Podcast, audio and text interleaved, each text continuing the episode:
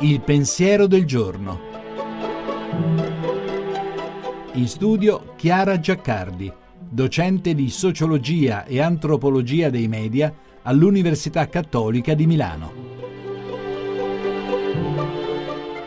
Circola da qualche tempo su YouTube il video di un piccolo robot che sarà commercializzato a breve e che dovrebbe facilitare la vita familiare, a un livello più semplice, consentendo ai vari dispositivi domestici di interfacciarsi tra loro per agire in modo sempre più integrato. È il famoso Internet delle cose. Ma c'è molto di più e sembra finalmente vinta la sfida con la quale l'uomo da tempo si cimenta, quella di creare un robot sempre più umano. Qui la tecnologia, ci viene detto, non è più solo strumento e nemmeno solo ambiente, ma partner. Il robot sociale dovrebbe facilitare e persino migliorare la vita della famiglia, ricordando le scadenze, filmando e fotografando i momenti di festa, raccontando le favole ai bambini, rinfrescando la memoria della nonna su chi e a che ora verrà a prenderla. Ma davvero ci serve un segretario per le pubbliche relazioni familiari? Questo sgravio dalla responsabilità e dalla creatività relazionale davvero ci aiuta? Il robot può essere uno di noi, un nuovo membro della famiglia, come con tono suadente ci viene suggerito.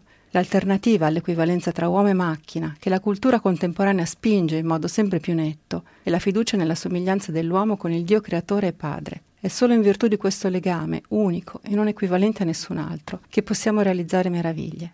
Lo ha espresso in modo chiaro Benedetto XVI in un passaggio della Caritas in Veritate. Ci vogliono occhi nuovi e un cuore nuovo per riuscire a intravedere nello sviluppo un oltre che la tecnica non può dare.